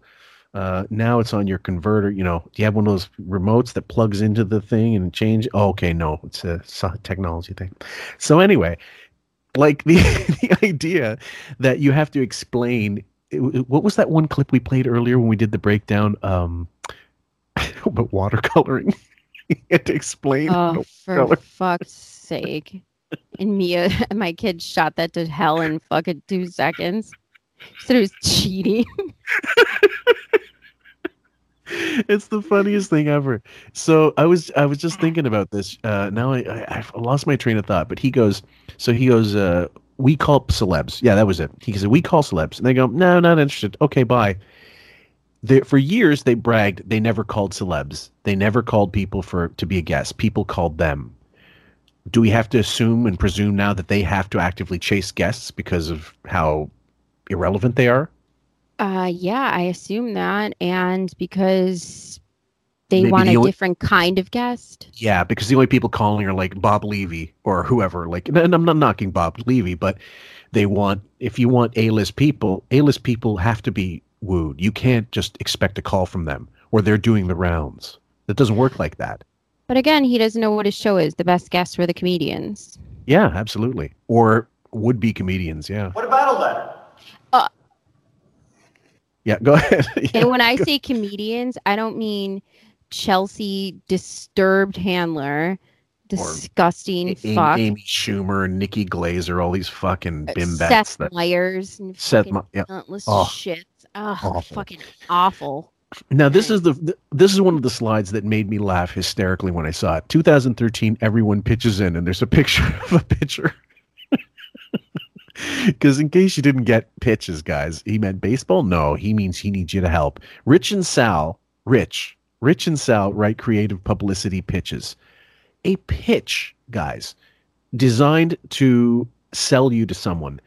Richard and Sal are not PR people. The news team writes publicity pitches. Okay, news, yes, they're supposed to report on stuff, but they're not news. No one goes to Howard 100 to check out what's happening in the world or to find out, you know, that like they're going to make their own The Blast at Sirius. Do you know what I mean? I mean, that's what essentially though the Howard News team turned into because Yes, he promo. wouldn't have them report anything truthful about his life of course not. anymore. And in the end, what they were doing was basically doing Stuttering John's job for him. They can just, they're just saying like, "Oh, I heard that Artie, you know, he broke the vending machine," and all of a sudden that became a bit. Okay, fine, but don't make it into what it what anything more than what it was. Just extra promo for the next thing that was going to happen. Um, but then they became personalities. Lisa G did. Penny Crone certainly did, until she was let go. but then eh, Howard TV make video pitches, send to publicists. That's not their job. No, and then he wouldn't want them to do that anyways because he told them eh, not to bother these people. Don't bother these fucking people. Absolutely. The the job of Howard TV was to record the show in video form, edit it, and then put together stuff like the back office radio, not back office radio, show in the hall room with Sal. It was just content. It was meant for Tim Sabean and Doug Goodstein to come up with creative ways to sell the video component. That's all. It was never meant to be like, look at Howard interviewing, you know, Kid Rock and, uh, the, you know, get this out to, you know, whoever else. Edited clips Billy Joel, Lady Gaga, Paul McCartney, Tom Cruise. We want you. Okay. Oh my god. Do you think he knows what a homonym is? he knows the first four letters anyway. Uh, are we going to go go a little further? This is the key to this whole thing. We all pitch in. This is all our show. I'm telling you, it's our show. Richard and Sal. If you think your only job is to make phony phone calls or to sit in a writing meeting with Fred, it's not. Um, Are you gonna, by the way, are you gonna are you gonna fucking are you gonna fucking pay them more for this? No. I, I I mean this gets me so riled up because it's like, okay, you think that this is your only job? Yeah, because you've only told me to do this job. All of a sudden now, by the way, Ken might be right because look at that pitch. That might be a dig at Gary. well, no, I, there, without a doubt, the whole um, meeting is meant to debase Harry. Uh, sorry, Gary, and um, it's meant to really illustrate that he's not a producer, he's not a manager, he's not managing the office. He's not the office mount manager. He's the office, like I don't know, fucking beanbag chair that everybody sits on and decides to, you know, just bitch slap whenever they want. No one had any respect for Gary ever, and and who would, especially after the way he treats him on the air, He's off the the lunch air. monitor. Yeah, pretty much. You know, and he's an overpaid traffic like like hall cop. You know, you can go in. Anyway, um, yeah, I think the whole overall the whole thing was meant to be like fuck you, the same way uh, Shitgate was meant to humiliate Tim Sabean and get him the fuck out of there. And people like craving for that fucking saga, which I cannot stand. Anyway, uh, let's continue. Write a creative pitch. News team. What's better for you guys when a celebrity, you can interview them and you see them on the Howard Stern show? It leads to news, it leads to ideas. And guess what? If the Howard Stern show isn't here in three years, the news team doesn't have jobs. And I bet you guys this is the best job you've ever had. But Jesus oh. Christ. Anybody want to discuss the the inception of the news team, which was basically to create bullshit content until he was on the air, till he was allowed to air at Sirius. He let go of I don't can't remember who it was, not George Flowers. Uh, Beanie Mac will know better than me the exact chronology, but they started slowly letting these people go because it was bloated and pointless. They they need twelve people on a fucking news team. And just hold this thought in your head, everyone, that he wants. Wouldn't this be great for you guys to interview celebrities and you get the big scoop and you get to do all this? Uh-huh. Hold this thought in your head because he's about to knock that on its ass real quick. What he Yeah. just said which is Right. wait. Yeah, Hold keep that, that, in, in your mind. head, though. Exactly. It's a lot of fun. But you've got to help this. You've got to help too. Howard TV. You guys do great production. Not great enough to keep. Why shouldn't it be that if someone says, hey, let's pitch Tom Cruise, why don't we have a couple of 30 second donuts, the best commercials, to show Tom Cruise who's done our show? Billy Joel, David Bowie, He looks nuts. Julia Roberts, Paul McCartney. Where's the fucking commercial? That we- Okay, now let's. This is i i this is the one part where I sort of feel that he almost makes sense if he said it the right way. They have had shitloads of guests over the years, but they had Julia uh, Roberts on one time, one time because they were like berating her or something, and she did it reluctantly in like '97. I think there's a video out there, and never had her again. And Gary, uh, in the previous episode, I explained how he went on the wrap show and explained, oh, you know, we can't get A level guests. I understand the idea of putting a reel together, a video, and advertising it on regular like TV or whatever, and saying, "Look who's on the show." You know that makes sense. Yeah, but the guests he was getting up until then is David Spade, Joan Rivers, rappers who are you know no longer rapping really much anymore or even producing, just like you know they're become moguls, and they're not relevant. No one cares. No one Joan Rivers fans care about Joan Rivers at that time. David Spade fans, both of them, care about David Spade, but no one else cares. And they're and they're also doing other shows. So it's like this high frequency of guest appearances. So you're not just getting them on Stern, you're getting them other places and they're more visible because of social media. So again, not understanding what your show's worth is. This is a time, an all-time high of celebrity saturation because of the pull of social media, because it's at a fever pitch and because celebrities are narcissists at their heart. So they're constantly exposing themselves if you were a smart man, you would have realized your content is in the contrarian idea that your show is the show. And Mhm. it always was. And the celebrities were just fixtures that sometimes came into your world and how That's they right. reacted to it. But like a dumb fuck, he went, you know, full blown dive in the pool like Bianca. Good luck. Yeah. Well, well, the other thing was he he also didn't quite understand, and in this point you can really tell he didn't also understand that the celebrity interviews on his show were good because they weren't like the other interviews. Now they're worse than other interviews that they do, like the eight minute sh- sh- fluff piece. They are like now instead of an eight minute fluff piece on Colbert, they're se- 90 minutes on his show. By thir- 2013, they were already getting like that. So um, I don't know what the fuck he thinks. Yeah. Did you, do you know, you go through the questions, guys. Did you, do you have jealousy about your brother or sister? Did they, were they jealous of you? Uh, did you, um, let's go through the wiki, the wiki list of questions. do you go you know to what I think of? like when now when he has an interview, I think of the Stations of the Cross. Do you, re- do you remember the song? do you remember writing the song? And I'm Yes, like, oh, he fell for the third time. It's just like fucking torture just to get Yeah. there. Absolutely. we send to publicists. Don't have one. Lady Gaga did the show.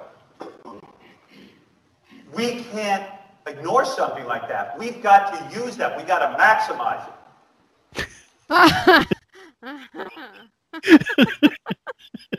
okay.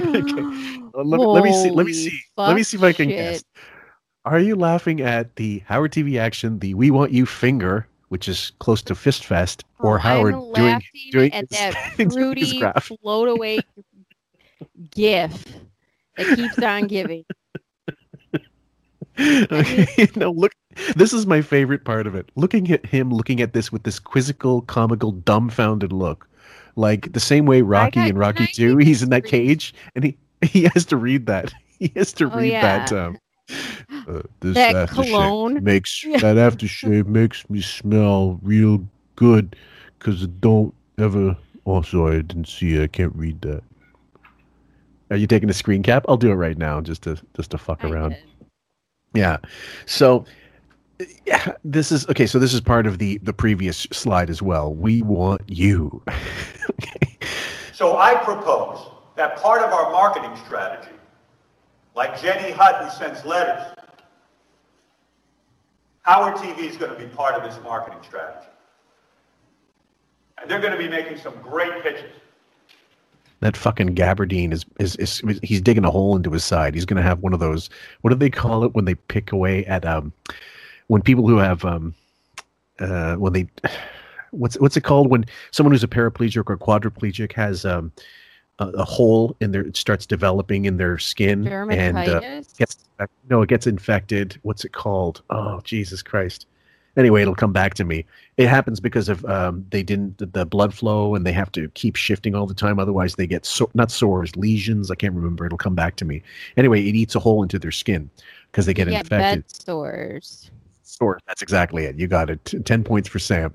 And uh, he's he's like itching at the same fucking thing. I want to know what in God's name is causing that itch. That fucking worm coming out of his hat. Tapeworm.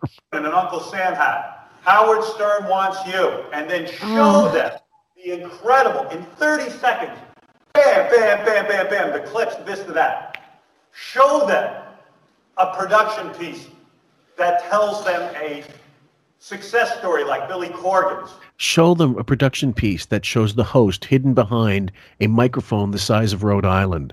Show them a production piece of this fucking Lady Gaga. They already had her on, and they would have her on like I don't know four or five times. It wasn't like she was a big get at that point. Certain I, people that I'm. I, I I- can you picture being in this audience, Fillmore? Like I am feeling so much for Richie Wilson, even more now. I would feel actually, you know what? I would be fascinated in the way that you when you watch a shitty film and you just can't wait to see how bad it's going to get. like when you're watching Battlefield Earth or something. I don't know. It's it's extraordinary. him selling it, selling those records. Where is the marketing push? Why are we not all involved? It's bugging the shit out of me, and I don't know why we're not. So we're going to tell publishers everything. We work with you to reach your goals. We give you multiple plugs. No one gives you as many plugs as we do. We sell records, we sell books, we sell product, we sell concerts.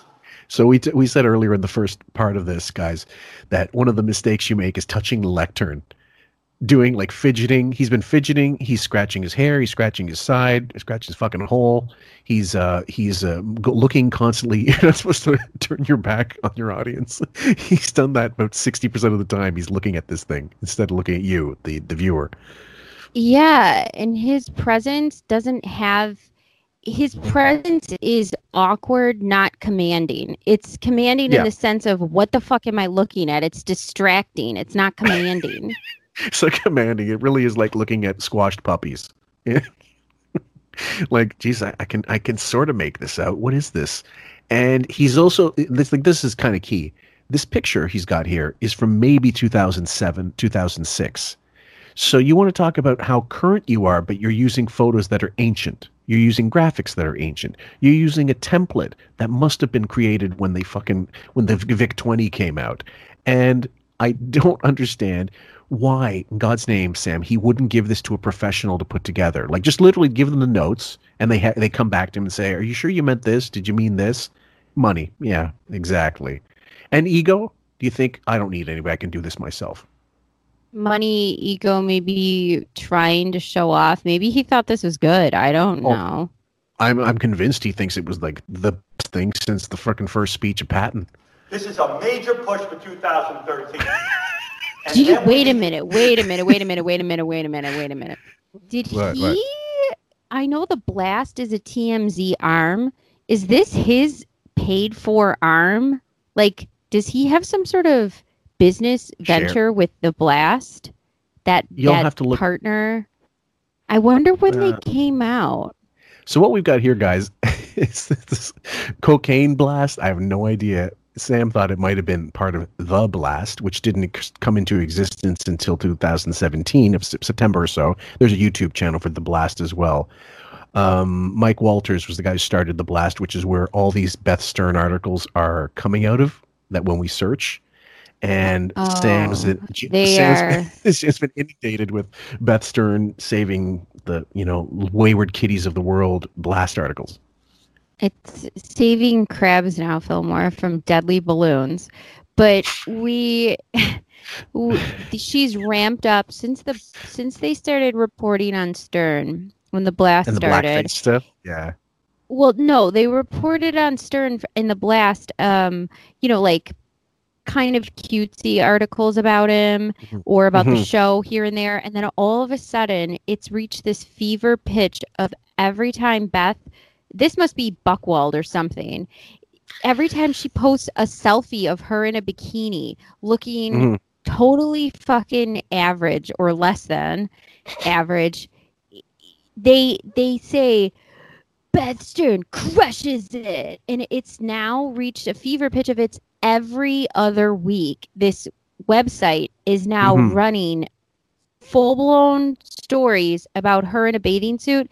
And then they just l- go into the article from last week. So there's no Mhm. new news happening. So Right. they've tied the crab story and the balloons into she's an environmentalist now to she's saving the planet and this is all from her just fucking chilling in her backyard in a Yeah, she's bikini. Diane- I mean, it's she's- insane. she's a regular Dian Fossey.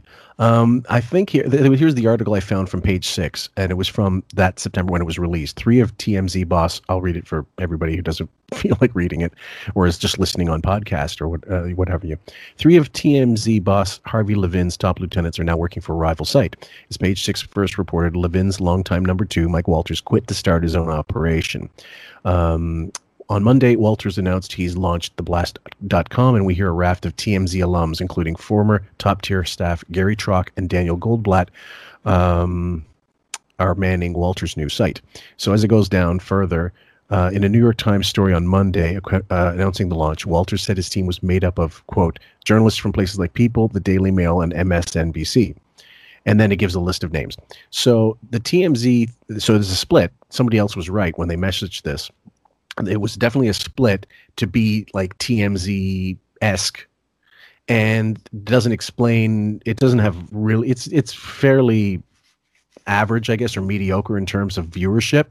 And in terms of watcher, like viewer retention, something like one and a half minutes that they stay on their site. That's about it. Yeah, they look at one and a half pages and then they're done. That's the retention for it. We looked up those stats and we just thought of that because he keeps saying blast, blast, blast throughout this whole presentation. And so this part of me just obviously since, you know, I've been inundated with Captain Planet Beth, uh, you know, saving the world one article at a time. Just kind I of made think- me think like, hmm, I wonder if he has anything to do with this. I think in news, it is a term they use for like um, a, a small piece, like uh, called a blast, and it's supposed to be like a three-minute piece on something very short for you know this ADHD population we have now, where people can't fucking focus on anything, much less maybe our podcast for two and a half hours. But um, they the so it predates the actual website. But Sam was wondering, do they pay the blast to put these articles? And I'm thinking they absolutely have to be paying them. I think they absolutely use their money as shills. We don't know. We have no proof. Um, but corporate wise, why wouldn't Howard's paid Howard's paid money for TMZ to not run bad stories about him? Why wouldn't he pay a pittance? I don't know, five grand or a thousand bucks. Say here, can write run this article about Beth. Why wouldn't they? And they take the money. Yeah. Yeah. So it perfect. It, it, it to me, it just seems like a shill website. There was a couple other ones online. I can't can't remember. One of them was called like the New Lighthouse or something like that. It sounded so fly by night that you go, this has to be just paid propaganda. Yeah, most of that paid propaganda has gone out of business. Whirl magazine and Razor. Do you remember? Do you remember Whale Rock? FHM. Do you remember Whale Rock? That was the big announcement. Do you announce. remember like, laughter? he was supposed to do all these fucking things. He loves the announce, but nothing ever happens. So this is a talent email plus tweet blast. Send sent monthly, monthly, not daily or hourly, but monthly. email people and we blast them. And by blast them, I mean every month, our team, our core team, is going to make sure that all the key publicists, all the key management, artists that we can get to, are going to be contacted. Yeah, Sam. Most popular. He's been on Twitter lately. Is for being in blackface multiple times and using the N word in old '93 clips. So I think this uh, campaign failed. Um, just a little bit, just a wee bit. No one is going to forget that we exist. We are going to be like Moonies. Another cult he had to bring up. You're going to be like Moonies. We're going to be like Hare Krishnas. I just got this image of Robert Stack going through the airport, beating up all these people who are trying to sell him stuff. It's like Howard Stern. buy a flower. just knocking, knocking their heads in. So the next thing here, leverage friends of the court. Leverage friends of the court.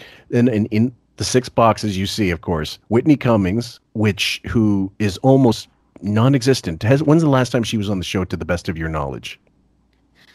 Oh, she came in to talk about that Netflix special, which I had to watch because uh, I had to know how awful it was for when she was going to talk about it on the show, so I could write an awful, scathing review about it, which I did. Okay. But you know, And content how bad was stolen. it? How bad was it? it was awful. Top to worse bottom, than worse than the leather leather worse than the leather special, which you also gave a scathing review. God, those are so neck and neck. I, eh, the leather special was worse, but this one was Mhm. not far behind. It's not. You're Okay. not winning. You're winning by a hair. You're just not losing as badly. Um, Jerry Seinfeld, who was in Whitney Cummings, was in too. Like, I mean, these people did come back, and Jerry Seinfeld, even in 2020, did a Zoom interview with him. So they're still sort of making the rounds here and there. Um, Kathy Griffin, who I don't recall the last time she was on, um, and especially after the whole debacle with the um, where she got all that bad publicity for the Trump photo. The I think it was Vanity Fair. I can't remember which which might have been Entertainment Weekly. I can't remember, but either way, she got in trouble for holding a severed head of Trump, and even like Anderson Cooper left her high and dry after that. I mean, it was really she lost her New Year's gig. She lost all kinds of stuff after that from both sides, and I don't think she's been on since. Has she? I don't care. I don't know. okay. John I mean, like Stewart lever, let, just this, like, let's look at. The, I mean, this leverage friends of the court, which basically means blackmail and like basically say, "Hey, fucks, remember me?" And you know what? What? Except for Whitney Cummings, I really don't see what he did for anyone else. Uh, David Letterman helped him, not the other way around. Yeah, not the Kathy Griffin, around. I don't know.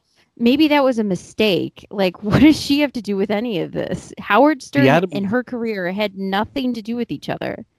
The Adam Levine one, Levine one is fascinating to me because Adam Levine was selling millions of records before the Stern Show, and he's still selling millions, even though this is a non-record buying, you know, sort of generation. No one buys records anymore. I mean, I still buy CDs every now and then from it, bands I really like because I want them to have the money, or I'll get a direct download. I have no problem not having physical copies of shit, or it's a gift for someone.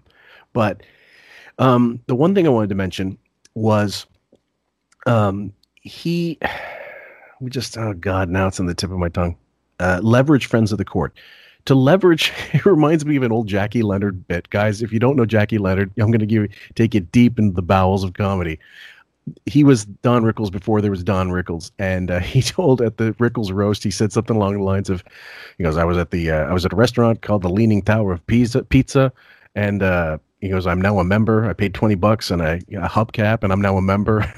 Italian fellow came up to me. He goes, You are going to join, aren't you, sir? the sort of idea. the way this is leverage, it sounds like you got nude Polaroids of Whitney Cummings.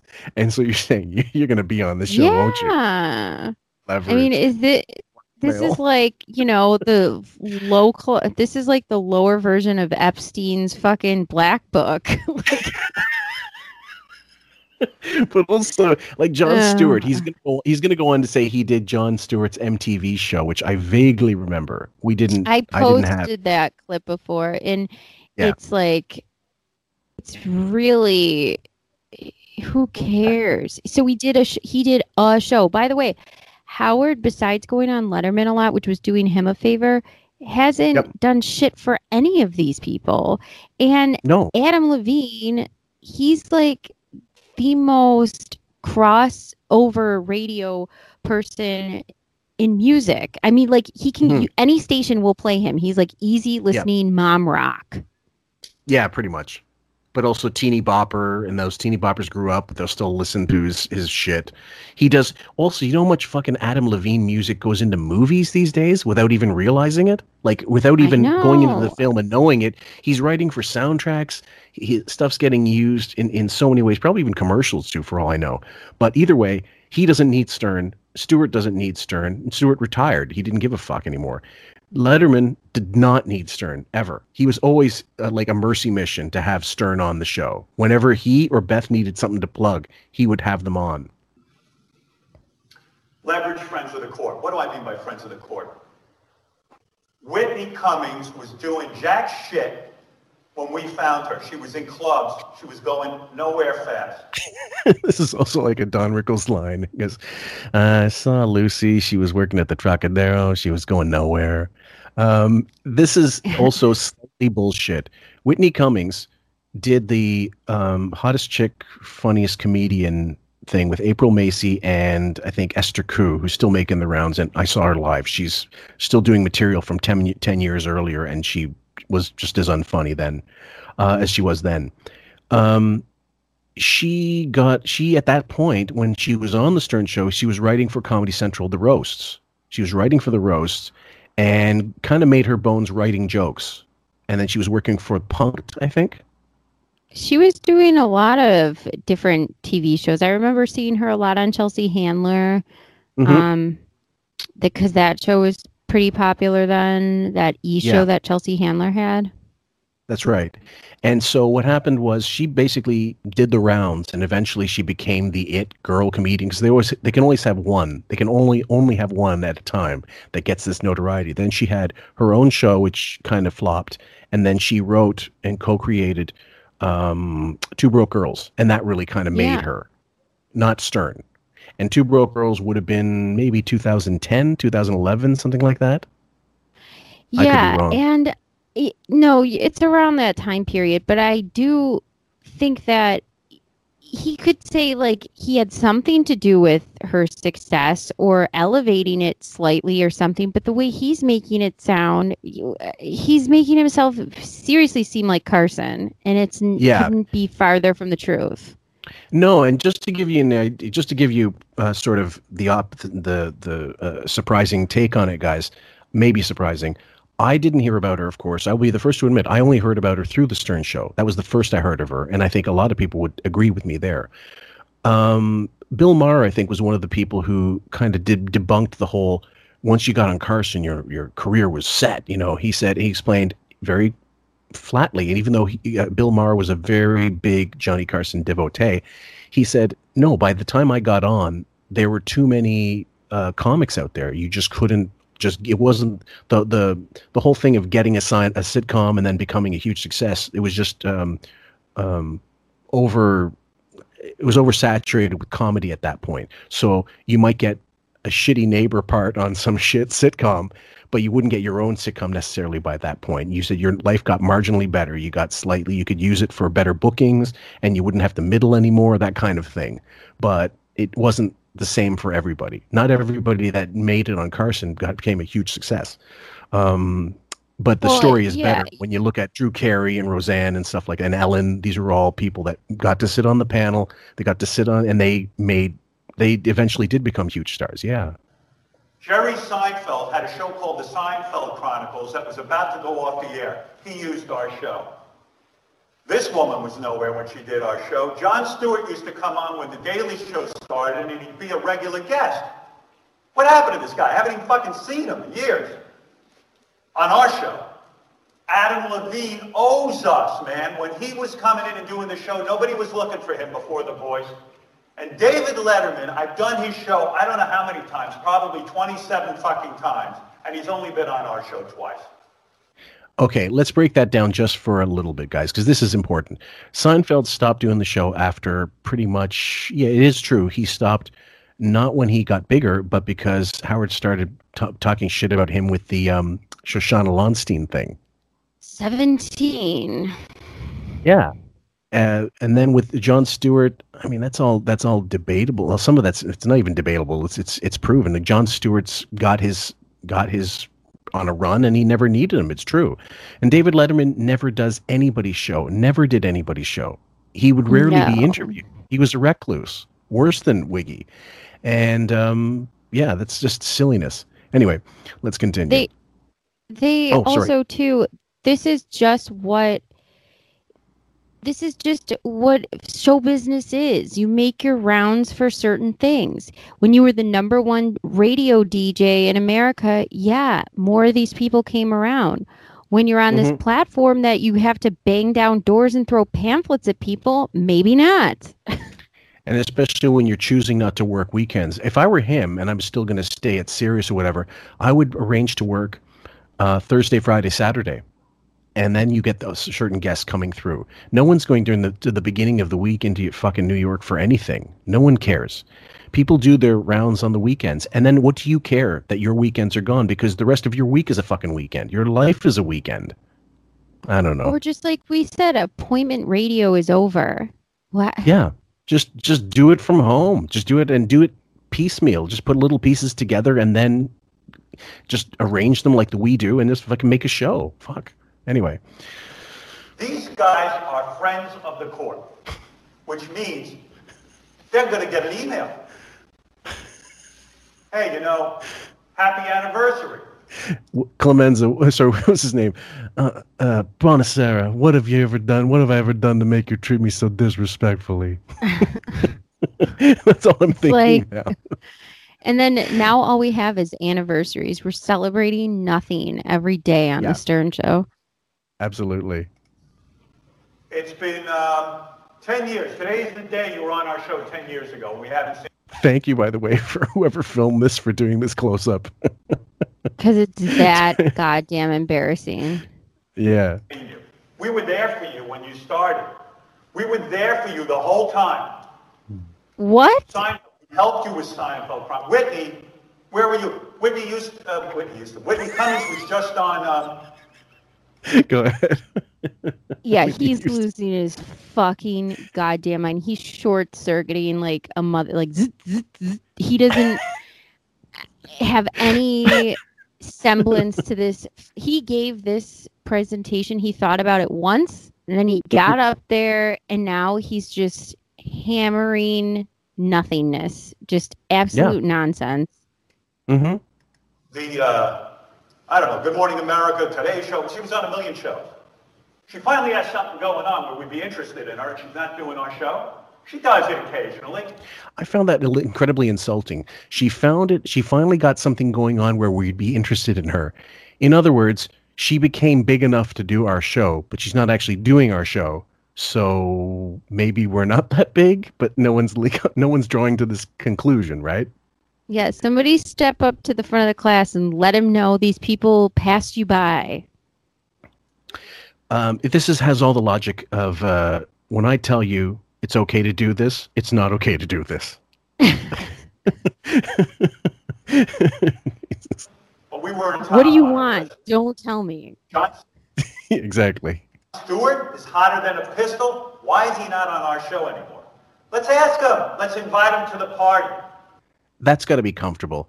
Hey, why aren't you doing our show anymore? why won't you do our show anymore?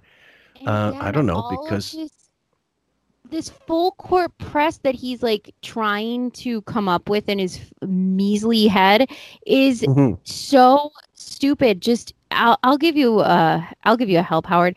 S- call them. Mhm. You've known Well, these this- people for decades of time. I mean, according- just say, come down the show. We we Right. need you. You're a friend of the court. According- Whatever the fuck. according to according to Richie Wilson, he got pissed off because he told him outright. He said, "Howard, look, does that include you? Uh, well, you got a Rolodex of famous people. Why don't you call Steve Martin and ask him to come to the show?" And Howard was pissed at him. I'm like, well, why would you be pissed at Richie for being very honest about you and saying use use your fucking connections, your Hamptons buddies with whoever you You're go to? Howard Stern. Yeah, call. Just ask them. And that's what people in the business do. Like, I wanted you to guest star on this show. Yeah, sure, whatever. I'll do it. No, Yeah, it doesn't work that way for him. Booking, like you know, on these on these tonight on these sort of shows, there's regular Mm-hmm. bookings, and then if you really want a guest or you really want that interview, then you personally go after that. Everyone Absolutely. does that. Geraldo does that. Gail does that. Out, they all do. Yeah, and you get you don't. First of all, if you have a, a sort of a relationship with someone that you can call them directly, like Letterman, that's exactly what you do. You don't leave it to your fucking assistant. You do it yourself. You have their cell. You think he doesn't have Letterman's personal number after all these years, and vice versa? It's so odd. I Anyway, I mean, yeah.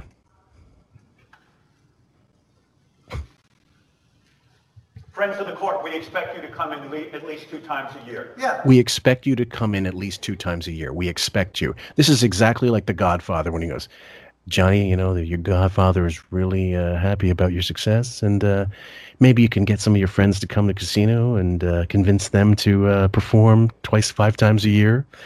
That's exactly what this is.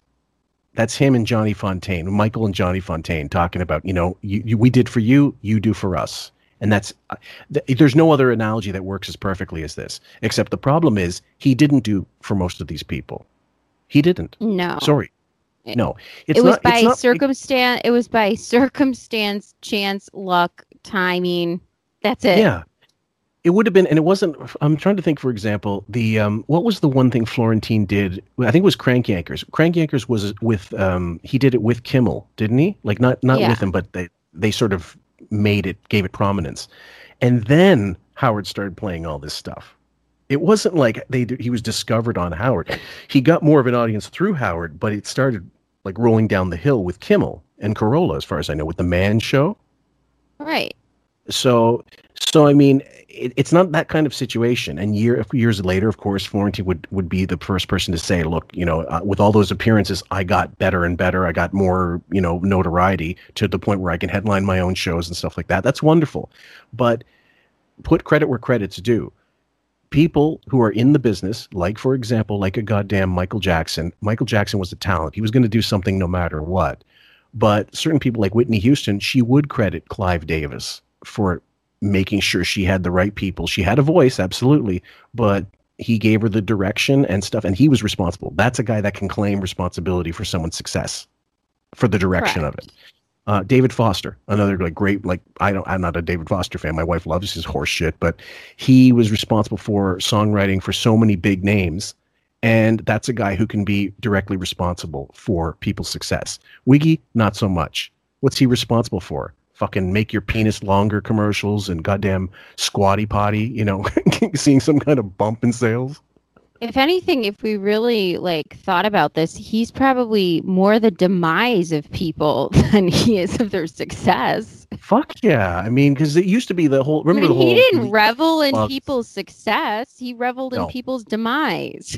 and he certainly resented people's success. Every time someone gets a Netflix deal, he was bitching about it. Like Chris Rock got 40 million for two specials.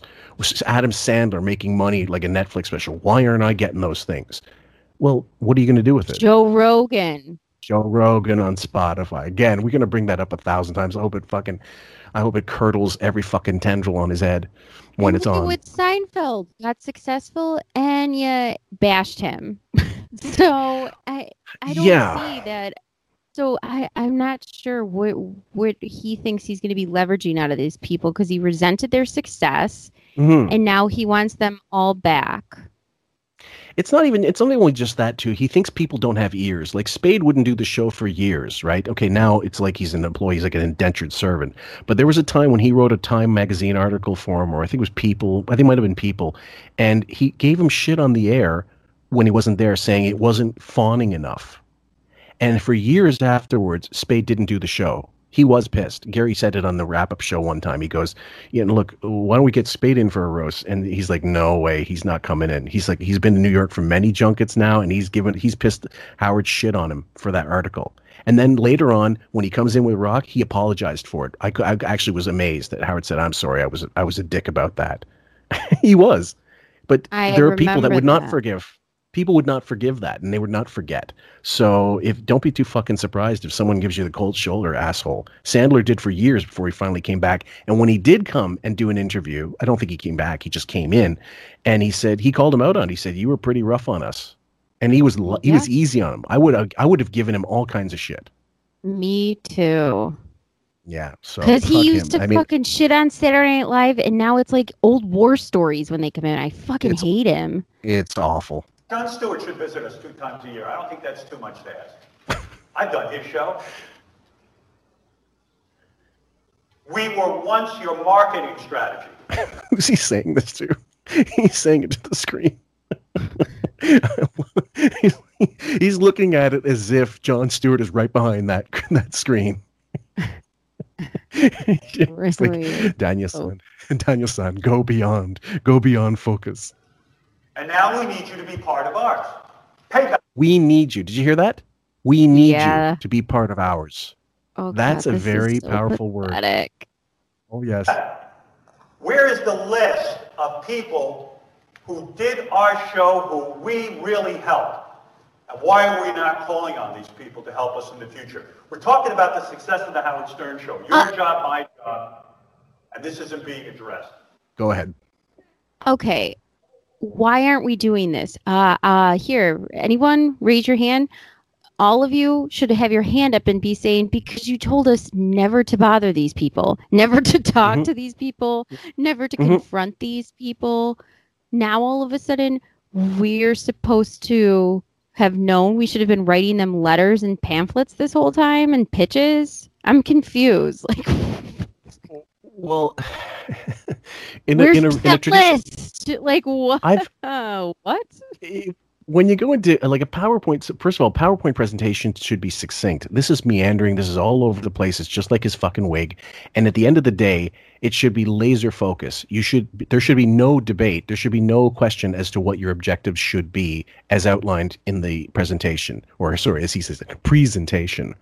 Um, and so you got people that, whose jobs don't include PR shit, and you're going to make them PR people. I can't wait till we get into the fucking Mike Morales stuff. I know I it's coming. you, this should have been shortened to just a just a picture of the Titanic and that Sirius logo on it, and just going down and saying, We're fucked.